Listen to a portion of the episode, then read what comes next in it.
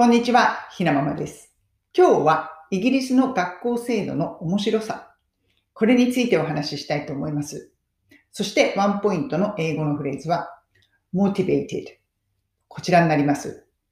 まあ、これあのイギリスの学校制度といっても、まあ、高校の制度なんですけれども、まあ、こちらってあの中高と一貫なんですよね、制度が。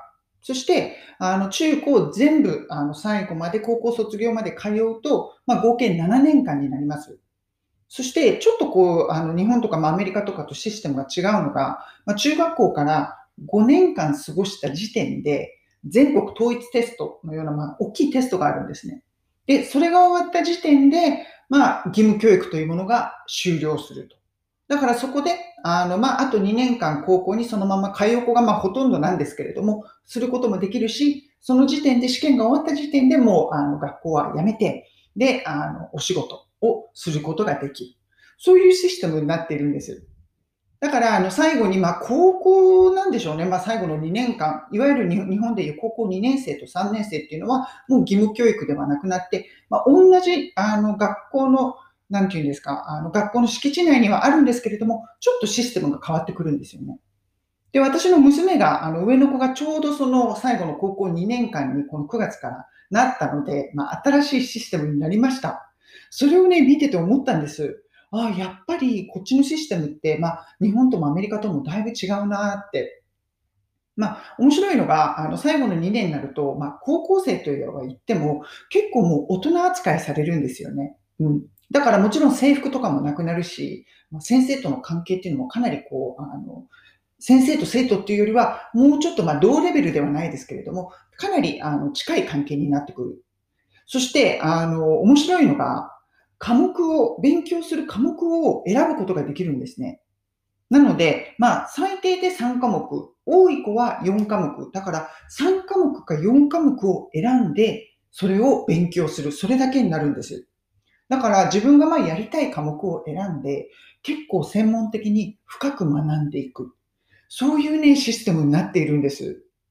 なんか私は日本人、ま、日本とかアメリカってそういうやり方ではないので、こんなに16歳とかで、そんなに専門的なことに進んじゃっていいのかな、選んじゃっていいのかな、なんて思っていたんですけれども、娘を見る限りでは、あ、こういうのもありなんだなと思いました。というのは、あの私の娘はすごくこう理数系の理あの数学とか、まあ、理数系のあのあちらの方が好きな子なので、もうとにかく今はそれだけをやっているんですよね。毎日のようにこう数学をやって、あの科学をやってとか、そういうことをやってて、なんかね、すごく楽しそうなんです。うん、なんか今日も、あの、この、今日もね、なんかこう一生懸命家で勉強していて、なんかこう学校帰ってきてからも、宿題があるからとか言いながら、なんか結構嬉しそうに勉強してるんですよね。これを見て思いました。もう、まあ、その子にもよるんでしょうけれども、まあ、あの、大体の子は結構その年になれば自分がどういう科目が好きだっていうのがだんだん分かってくるのかな。で、あの、興味がある科目を徹底的にやらせるっていうのは、まあ、本人のやる気も上がって、これはこれでありなんだなと思いました。うん。学校教育って面白いですね。やっぱりその国々でいろいろなやり方があるので、まあ、どれがいい悪いっていうのはないんでしょうけれども、このシステムはなかなかイギリス特有のあの面白い、ちょっと変わったシステムだなと思います。今日のワンポイント英会話レッスンのフレーズは、motivated。こちらになります。これは、まあ、motivate という言葉自体が、ま、動詞で、あのやる気が出るとかいう言葉なんですよね、意味としては。で、motivated とあの ed をつけることで、まあ、形容詞になると。そうすると、こう娘を見て思ったんです。なんか結構学科の勉強にやる気が出てるじゃないの。そこで、まあ、フレーズとして言う場合は、she is very motivated. こういうふうになります。と、she is very とても motivated. まあ、勉強に対して今すごくやる気になっていると。